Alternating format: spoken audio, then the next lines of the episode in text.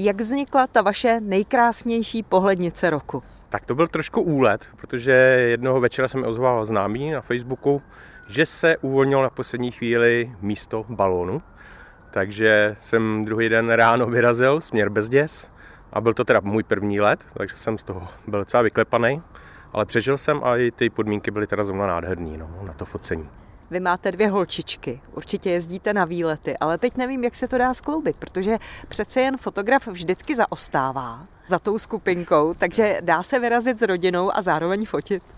Dá se vyrazit s dětmi, s manželkou už je to horší. Žena už takovou trpělivost nemá, ale jezdím s nima hodně, snažím se třeba i děti brát na zakázky, jezdil jsem na zakázky vlastně s dětma třeba i do Brna, kde jsme ji přespávali.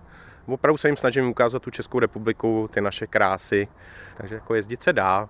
Když říkáte zakázky, to asi znamená, že nefotíte jenom přírodu. Fotím hodně právě pro města, takže fotím i interiéry, architekturu, všechno možné.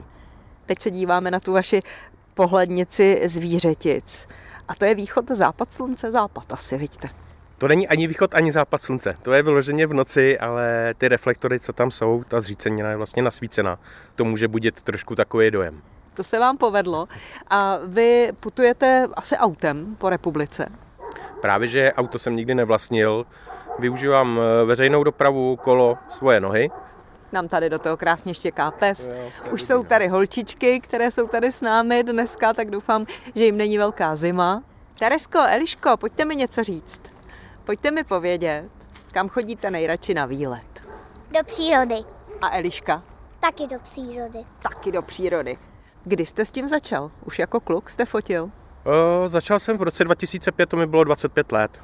Původně teda jsem točil kamerou, i stříhal jsem video a pak jsem si říkal, že zkusím i focení.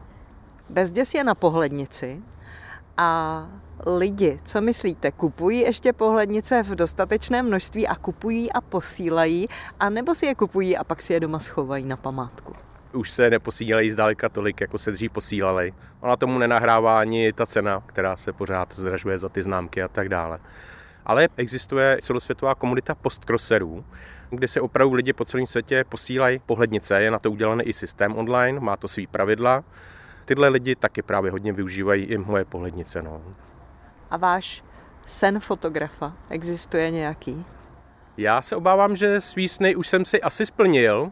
Pro mě asi bylo nejvýznamnější v kariéře fotografa, v kariéře spolupráce s českou agenturou Czech Turismu, která vlastně propaguje náš stát, naše krásy a památky v České republice, ale i po celém světě. A díky tomu se moje fotky opravdu dostaly do celého světa. Klobouk dolů. Děkuji. Od Bezdězu Jolana Nováková, Český rozhlas.